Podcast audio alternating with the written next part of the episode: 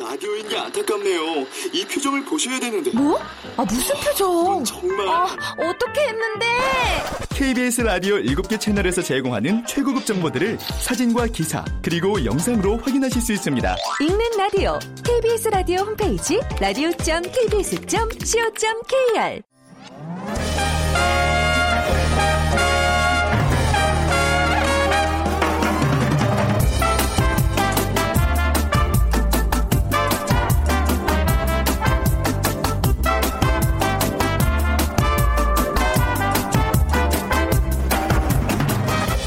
안녕하세요. 빅데이터로 보는 세상 아나운서 최원정입니다.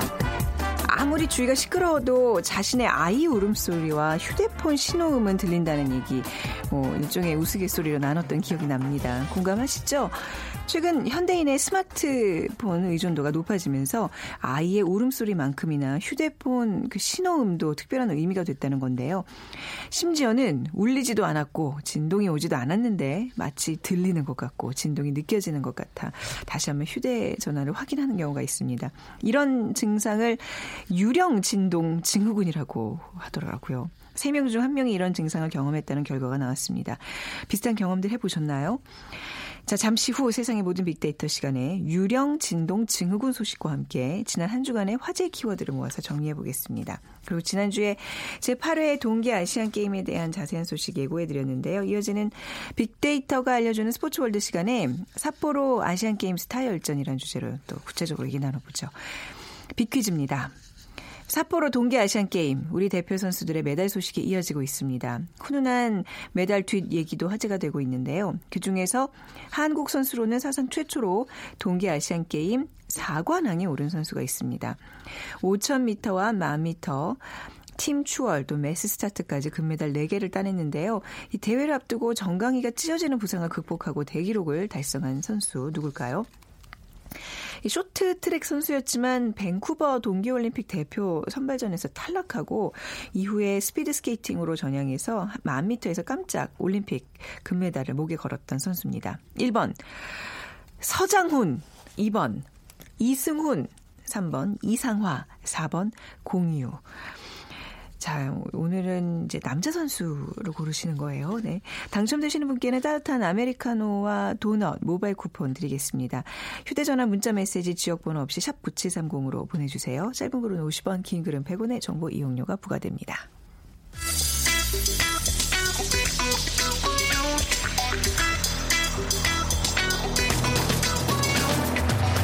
오늘 여러분이 궁금한 모든 이슈를 알아보는 세상의 모든 빅데이터. 다음 소프트 최재원 이사가 분석해드립니다. 네, 다음 소프트 최재원 이사 나오셨습니다. 어서 오세요. 네, 안녕하세요. 지난 한 주의 이슈들 오늘 또 세 가지 살펴보겠습니다. 네, 첫 번째로 SNS 우울증 겪는 얘기들 올라왔고요. 네. 그리고 또 말씀하신 유령 진동 증후군, 네. 그리고 지금 반려견들 또 반려동물들 많이 키우면서 이 펫 인테리어에 대한 열풍이 불고 있다고 합니다. 먼저 키워드 첫 번째 것부터 볼게요. SNS 우울증이라 하면 어떤 걸 얘기하는 거죠? 일단 이번 주에 이슈가 됐던 이 키워드가 바로 이 카페인인데요. 네. 이 카페인 우울증이라고 하는 게 이 앞에 카페인이 우리가 잘 아는 SNS 서비스의 앞글자만 따서 아마 대충 짐작은 하실 텐데요. 그러네요. 카 모아 페 뭐가 인뭐 그렇죠. 예, 앞 글자를 땄네요. 네, 네. 그래서 다른 사람의 그 현재, 그러니까 다른 사람의 행복한 모습을 보면서 이 상대적으로 박탈감을 네. 느끼는. 사실 뭐 이게 뭐 일면을 본다는 것인지 이해는 하지만 네. 사실 또 이게 보여지는 사진이 갖는 느낌들이 워낙 강하다 보니까 일부 중에서는 굉장히 과장된 것들이 그렇죠? 많은데 약간 저는 가식도 분명히 있다고 보이죠. 네, 그래서 이 상대적인 박탈감이 나에게 많은 스트레스로 좀 돌아오는 것에 대한 어떤 우울증까지 지금 많이 확대가 됐다고 하네요. 이거 다 저기 거짓일 거야. 얘 이거 가지도 않고 찍었을 거야. 뭐 약간 이런 우리가 저기 마인드 트레이닝이 좀 필요한 거죠. 그러면서 말이죠. 본인도 또 막 또 경쟁 하듯이 올리면 이런 문제가 생기는 것 같아요. SNS 매체에 대한 이미지는 어떤가요? 그러니까 이런 매체들이 갖는 이 특징들이 있어요. 또 한 매체는 내가 이렇게 잘 살고 있다라는 것도 보여주고 또 어떤 매체는 나 이렇게 잘 먹고 산다라는 네. 거 보여주고 또 한 데는 우리 아이 이렇게 잘 크고 있다. 그래서 저도 우리 아이가 어떻게 크는지 이거 보면서 잘 알고 있거든요. 네, 더 잘 나와요. 같이 살지만 훨씬 더 잘 나와요. 아내의 그 이제 SNS를 통해서 네, 시간 단위로 쫙쫙 올라오니까 그래서 뭐 아빠네요. 어떤 측면에서는 좋은 면도 있지만 네. 또 이게 저 제3자가 봤을 때는 약간 또 가식적인 면이 분명히 있다. 그래서 뭐 물론 긍정적인 측면이 부정적인 측면보다 높게 나타나지만 부정적인 측면도 한 40%대 유지가 되고 있다라는 게 긍정적이지만은 않다라는 게 보여지고 있었고, 이런 일상을 공유하는 공간이 어떻게 보면은 스트레스를 주는 공간으로 되고 있어서 특히 또 주부들, 이 아이 키우는 엄마들 같은 경우는 뭐 이 아이에 대한 또 얘기로 이렇게 좀 많이 올라오다 보면 상대적으로 더 많은 어려움을 또 보여줄 수 있다고 하네요. 가려봐야 돼요. 이런 거 막 너무 자랑질하는 사람들 거는 좀 따라다니지 마시고, 그렇죠? 조금 세상에 대해서 좀 깊은 고민과 또 문화 예술을 좀 공유하고 뭐 이런 차원에서 하면 좋은데 어떻게 끊으라고 할 수도 없는. 그렇죠. 네. SNS 우울증을 느끼는 이유는 무엇으로 나타나고 있습니까? 그러니까 현실과 아무래도 괴리가 된다라는 거를 네. 느껴야 되는 건데 네. 그래서 이런 것들 이제 허구의 세계를 너무 꿈꾸는 사람들이 이런 행위들을 많이 하기 때문에 뭐 리플리 증후군 네. 뭐 증상이라고도 하고요. 그래서 이런 상대적인 열등감, 또 박탈감, 이 우울감 때문에 관련된 키워드로는 역시 뭐 부럽다, 그리고 네. 뭐 우울하다, 이런 것들이 같이 언급이 되고 있었습니다. 부러움은 지는 거라 그러잖아요. 그렇죠. 네. 네. 매순간 지면 안 되는데 말이죠. SNS 우울증을 극복하기 위한 방법 무엇이 있을까요?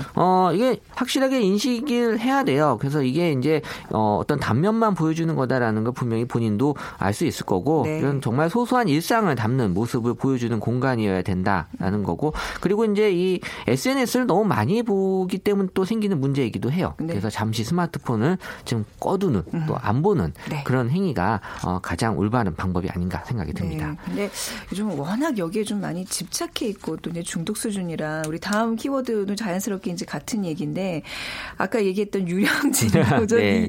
이 단어는 사실 처음 접하는데 너무나 많이 겪고 있는 현상 중에 하나에요. 어떻게 보면은 이제 부부 입장에서 봤을 때는 네. 앞서 말씀드린 거는 엄마들이 겪는 그런 네. 우울증이라고 하면, 이 유량진동은 어떻게 보면 아빠들이 겪는 우울증이라고 볼 수 있어요. 왜냐면 저도 그래요, 이거는. 예, 회사에서 이제 전화가 왔는지에 네, 대한 어떤 네. 그런 걱정을 많이 하는 건데, 현대인들이 그 휴대폰에 대한 불안 증세가 이제 점점 심화되고 있다라는 네. 거고요. 그래서 이제 휴대전화의 벨소리가 들리거나 또 진동이 느낀 것 같은 착각을 하는 걸 유령 진동 증후군이다라고 하고, 이 미국의 어떤 그 메디컬 센터에서 실시한 여론조사 결과 3명 중 1명이 이 경험한 바 있다라고 네. 해놔요. 네.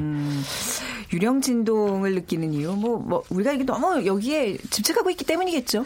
그렇죠. 이 유령 진동을 느끼는 가장 큰 이유가 이제 의존성이 높기 때문이다라고 네. 볼 수 있는 건데, 관련해서 스마트폰 중독에 대한 언급량도 지금 매년 높게 올라오고 있어서 지금 뭐 심각하다, 심하다라는 표현들도 같이 있었고, 그러니까 최근에 이런 취업 포털 사이트에서 이 직장인 691명을 대상으로 설문한 결과 한 80% 가까이 많은 사람들이 업무 시간 외에 그 업무 연락을 받은 경험이 있다라고 네. 답을 했는데, 이 받은 이유에 대해서는 왠지 급한 일이 있을 것 같아서, 그러니까 회사라는 전화를 알고 받은 건데요. 네. 그리고 또 업무에 또 지장을 줄 것 같아서 제가 안 받으면, 그리고 또 업무 연락을 받는 건 당연하다라고 생각을 해서, 그리고 안 받으면 또 불이익이 있을 것 같아서 저는 이게 좀 컸을 수도 있을 것 같은데 그렇죠. 네. 그리고 또 이제 무슨 일인지 궁금해서 궁금한 것도 크죠. 그렇죠. 네, 이런 순서로 좋은 소식인데 내가 이거 못 받으면 그 남한테 기회가 넘어갈까 봐. 되게 긍정적인 마인드를 쓰시네요. 네.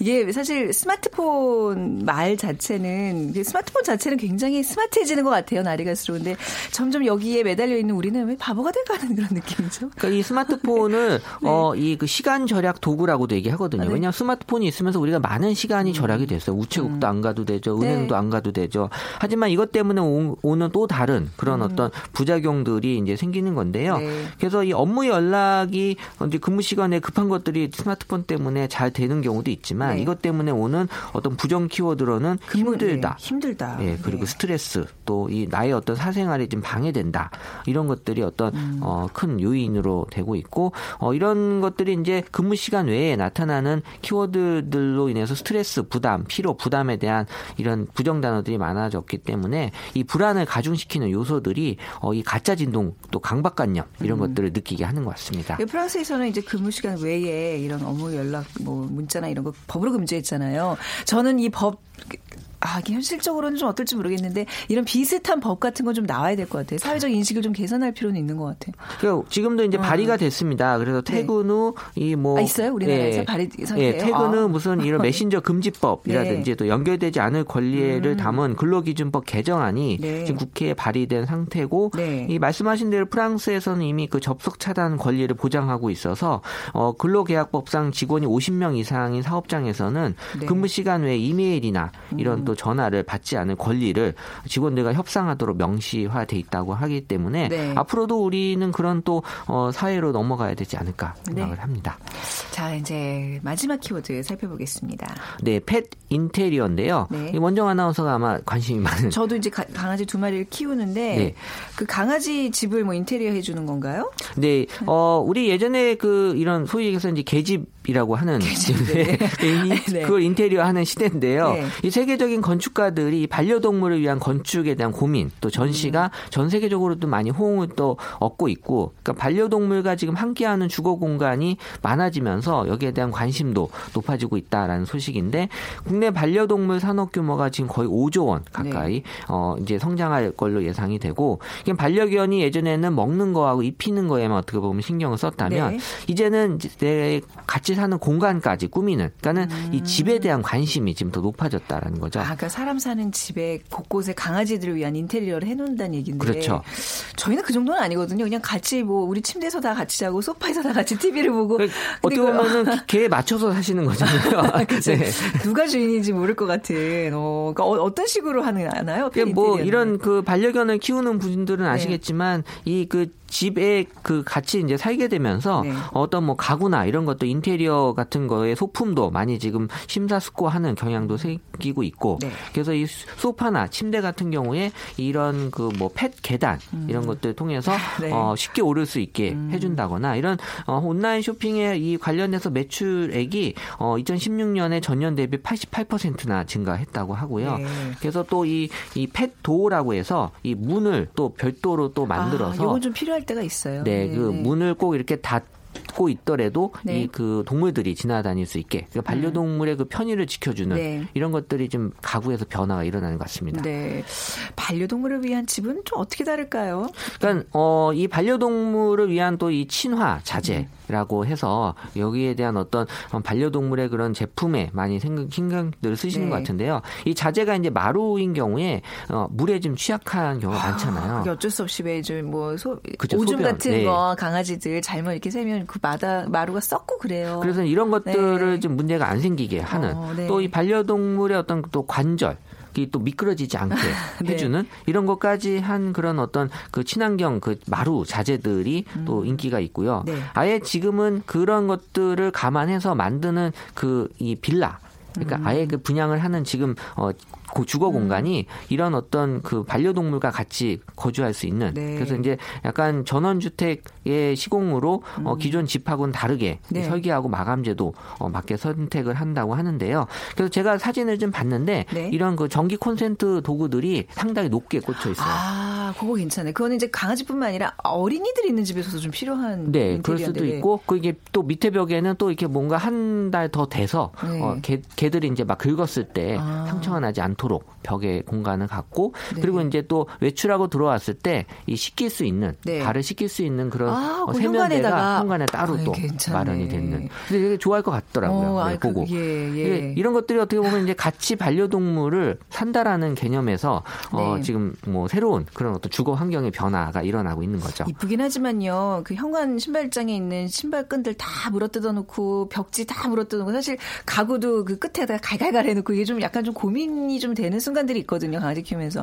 네, 그리고 보완하는 또 이 리모델링을 하는 또 이 그 네. 주거 공간 중에는 이 옆집에서 윗집으로 소리가 짖는 소리가 나지 않도록 이 방음 장치 그것도 필요해요. 또 네. 별도로 많이 시공 요청이 또 온다고 하네요. 그렇군요. 예. 그러니까 뭐 반려견 뭐 반려 그 그 이제 애완동물을 키우는 인구도 늘어나지만 또 싫어하시는 분들도 있거든요. 거기에 네. 대한 또 배려를 좀 담은 인테리어인 것 같습니다. 자, 오늘 이제 또 금요일이니까요. 치킨 지수 발표해 주셔야죠. 네. 지난주 예상한 대로 치킨 지수가 약간 상승했습니다. 네. 10포인트 상승했는데요. 1816포인트로 전주보다 조금 높게 형성이 됐는데 어떤 요인들이 있었죠? 일단 뭐 치킨 업계에 관련된 소식이 하나 있었는데요. 네. 국내의 한 그 치킨 매장 하나가 외국에 있는 그 매장에게 인수가 된다라는 그 소식이 있어서 많은 또 기대감들이 보여지고 있었어요. 이 치킨 매장이 지금 매장 수가 많이 없어서 네. 또 치킨 좋아하시는 분들이 지금 걱정하는 그런 분위기였는데 지금 새로운 그런 치킨 메뉴 이런 것들을 좀 나타났으면 좋겠다라는 그런 기대감도 있었고 또 날씨는 여전히 뭐 약간 추위가 계속 이어지곤 있지만 앞으로의 든 기대감에 대한 얘기들이 더 많이 주를 이루어서 네. 지금 전반적으로 이제 기온에 대한 기대감, 날씨에 대한 기대감들이 있어서 지금 또 코스피 지수도 좀 높게 코스피 지수가 좀 많이 나타나고 있어요. 그러다 보니까 이런 경제적인 요인까지 더 더해져서 이번 주뿐만 아니라 다음 주도 저는 네. 높게 나타날 것으로 기대가 되고 있어서 뭐 새로운 일을 시작하시는 분들 전 다음 주에 시작을 해도 좋지 않을까 생각을 합니다. 다음 주에 3월에 또 시작이잖아요. 그렇죠. 누구나 다 그렇게 생각하고 있지 않을까요? 아, 그럴까요? 네, 계약도 네. 하고 이러니까. 더 좋은 일이 생길 수 있다라는 말씀을 드리는 거죠. 네, 네. 좋은 일 많으시기 바랍니다. 다음 소프트 최재원 이사였습니다. 고맙습니다. 네, 감사합니다.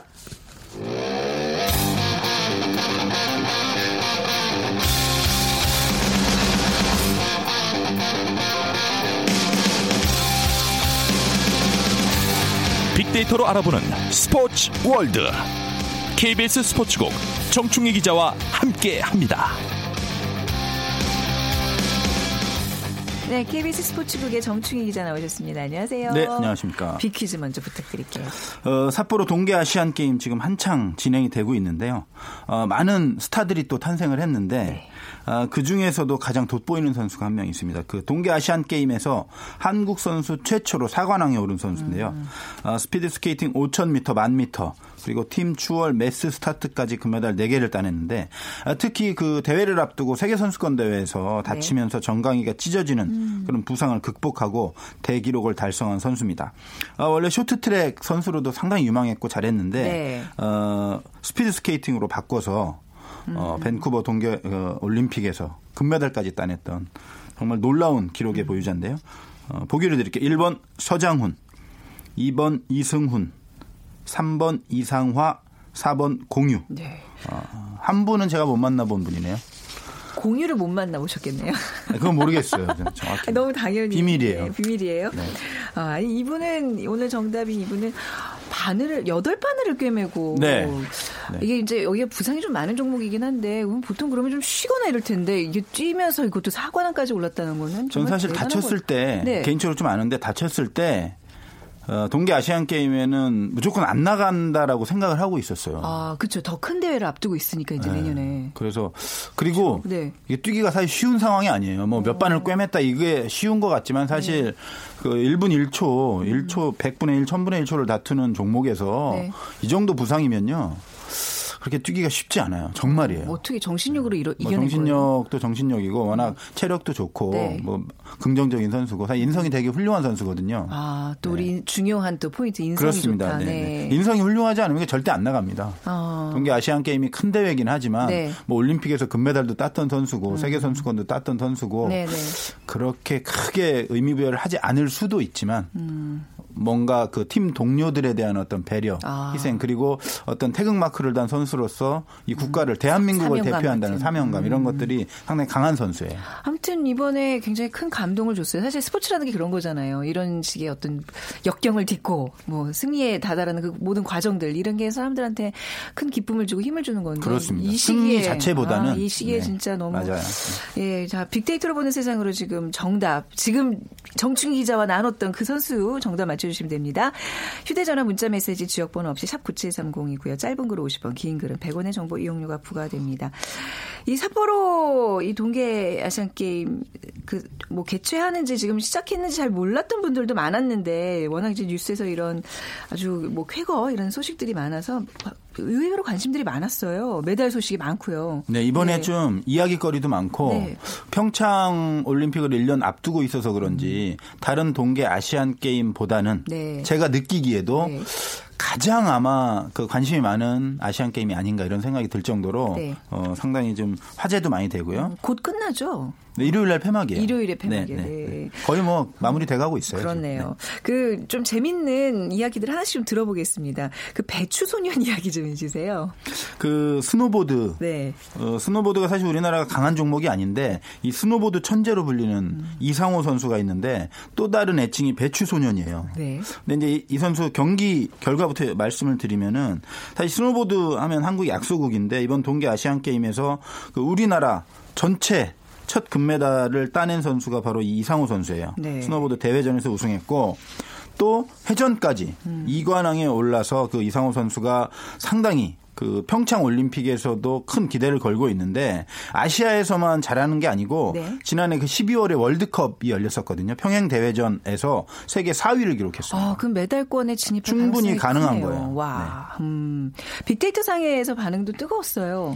그 이상호를 제가 빅데이터 검색을 해봤는데 이상호 하면 우리 KBS 아나운서 이상호도 있고 이상호 아나운서도 있고 저기 뭐 네. 유명한 기자도 있고 이상호 기자도 있고 그리고 축구 선수도 있고 네. 뭐 개그맨도 있고 상당히 많아요. 이상호가 이름이 흔하더라고요. 그렇죠. 그런데 네. 다양한 키워드 중에 주간 급등 키워드를 제가 한번 유심히 봤거든요. 네. 왜냐하면 주간 급등 키워드를 보면 어떤 이상호가 지금 뜨거운지 알 수 있거든요. 네. 그래서 그 주가를 가장 높이 올리고 있는 이상호는 스노보드 선수였어요. 왜냐하면 1위가 그 스노보드, 2위가 대한민국, 3위가 아시안게임, 4위가 삿포로 1위부터 4위까지를 전부 스노보더 이상호가 다 휩쓸고 있는 그런 그러네요. 형국이었고 네. 그 이 배추소년이라는 별명이 있는데 네. 그 공항으로 이제 경기를 마쳤기 때문에 선수단이 다 한 번에 들어오는 게 아니고 나눠서 들어오는데 일찍 마친 선수들은 일찍 들어오거든요. 21일 날 들어왔는데 공항에서 배추를 받았대요. 이상호 선수가.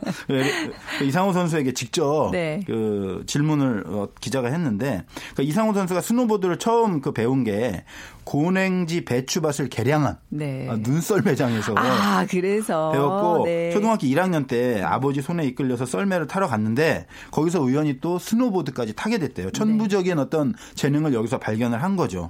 그러면서 배추를 자기가 받았는데 아, 배추가 너무 무겁더래요. 실한 배추 받았나 본데요. 네. 그래서 아무래도 이 배추 소년이란 별명을 자기가 뗄 수 없을 것 같다. 뭐 이렇게 얘기를 했다고 하는. 아니 굉장히 이미지가 좋아요. 배추 소년. 맞습니다. 이렇게 네. 평창 뭐 그 이제 앞으로 그렇죠. 거기 이미지도 네. 맞고요. 맞습니다. 자 이번에는 그 전에도 말씀하셨던 것 같은데 그 노르웨이 출신 선수 이게 또 사투리를 쓰시더라고요. 이분께서. 네. 네. 김마그누스 선수인데 그 아버지 이제 그 노르웨이 사람이고 네. 어머니가 한국 사람이 계속 노르웨이에서 살아가 태어난 거는 근데 그 부산에서 태어났대요.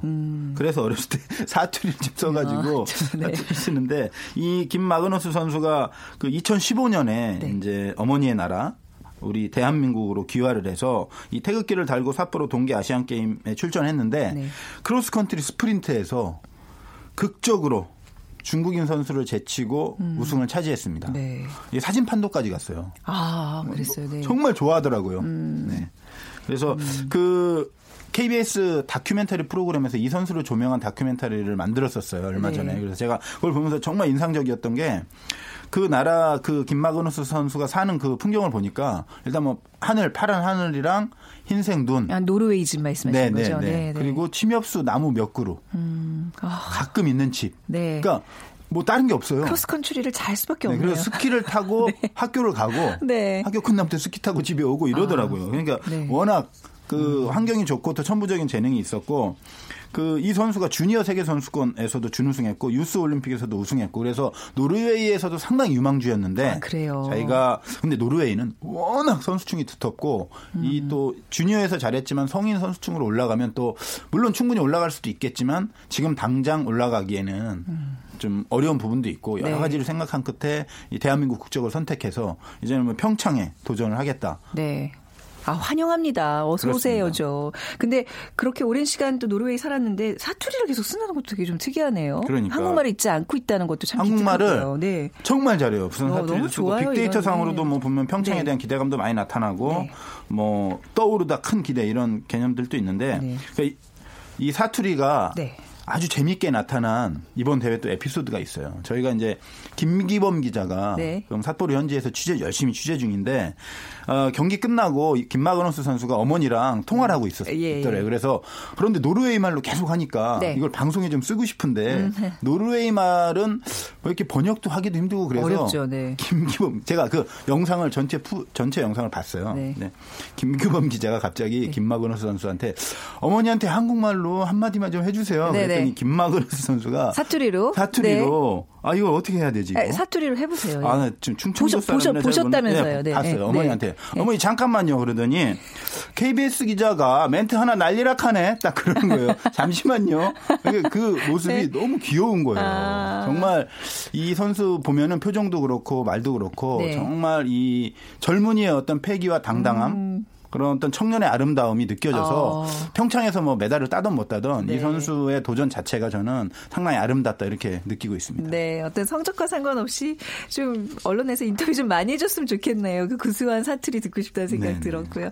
자, 그리고 오늘 빅퀴즈의 주인공 바로 4관왕에 오른 이승훈 선수 소식 더 얘기를 해봐야 될 것 같아요. 그렇습니다. 네. 아까 말씀드렸던 것처럼 이제 스피드스케이팅 남자 5000m, 1000m 팀 추월, 매스 스타트까지 우승해서 한국 선수로 는 동계 아시안게임 최초로 4관왕에 등극했는데 이거 뭐 대회 MVP도 이승훈 선수가 받지 않느냐 저는 개인적으로 기대를 하고 있는데 네. 이전까지 3관왕은 4명이 있었어요. 이승훈 선수 일단 3관왕을 한번 했었고요. 네.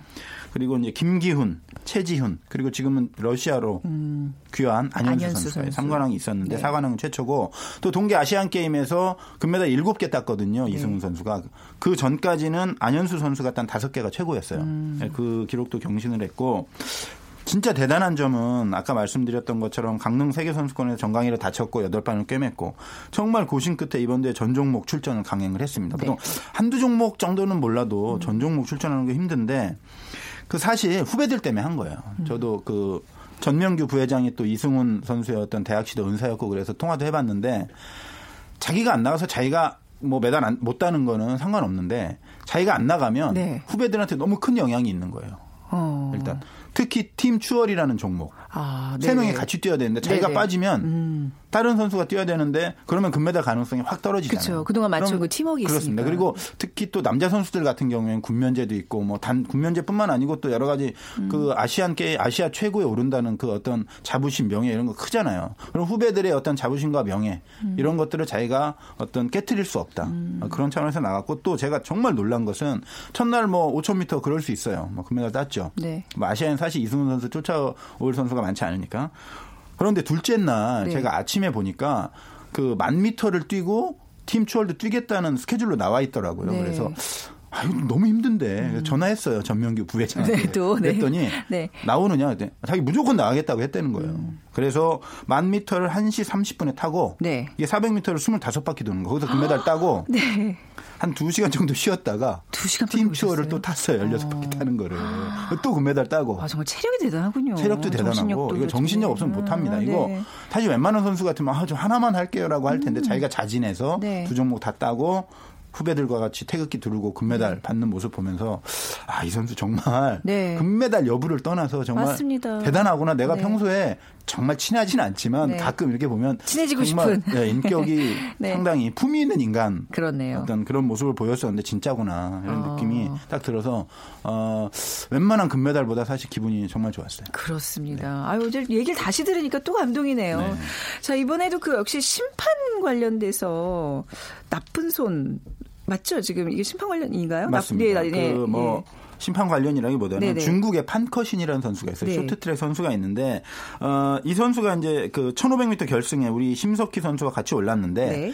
마지막 주로에서 심석희 선수가 역전했거든요. 네. 그런데 왼손으로 심석희 선수 무릎을 확 잡아채서 결국은 같은 중국의 장희철 선수가 우승을 했어요. 근데 그러면 이거 실격되는 거 아니에요? 실격이에요. 실격이지만 네. 1등으로 올라가진 않는 거예요. 쇼트트랙에 약간 애매한 그런 부분이 애매하구나. 있어서 네. 그래서 뭐 어떤 팀플레이나 이런 것도 좀 맞고 그래야 되는데 물론 네. 뭐 팀플레이를 하기 위해서 그런 건지 잘 모르겠지만 그리고 심석희 선수도 약간 억울하게 추월할 때 약간 접촉이 있었다고 그래서 어쨌든 결과적으로는 심석희 선수도 실격이 됐는데 네. 이 나쁜 손에 당했는데 이 원래 판커신이라는 선수가 네. 반칙왕으로 유명해요. 못돼 모르시네. 소치 동계올림픽 때 그 1000m 결승전 할 때 그러네요. 박승희 선수가 1위로 골인 하고 있는데 네. 뒤에서 유니폼을 잡아채려고 아이고, 그렇군요. 손으로 막 그 인상스매 잡아채는 모습이 중계 카메라에 잡혀서 이미 그때 나쁜 손이란 별명을 얻었었고 네네. 빅데이터로 봐도 네. 그 나쁘다, 실격, 더럽다, 짜증나다, 싫다, 네. 어이없다 이런 네. 것들로 장식된 선수인데 중요한 건 뭐냐면 심석희 선수가 그 이후에 불평불만 한마디 없고 참. 다음 날 1000m 준결승에 다시 만났어요. 네. 손을 쓸 틈도 없이 1위로 골인해서 결승까지 올라서 금메달까지 땄습니다. 네. 그러면서 자기는 뭐 반칙에 반칙으로 대응하고 싶지도 않고 손 쓴 것에 대해서 불평불만하고 싶지도 않고 네. 그 선수가 손 쓰기 전에 내가 치고 나가면 되니까 네. 정정당당하게 금메달을 따서 너무 좋다. 당당하게 얘기를 했습니다.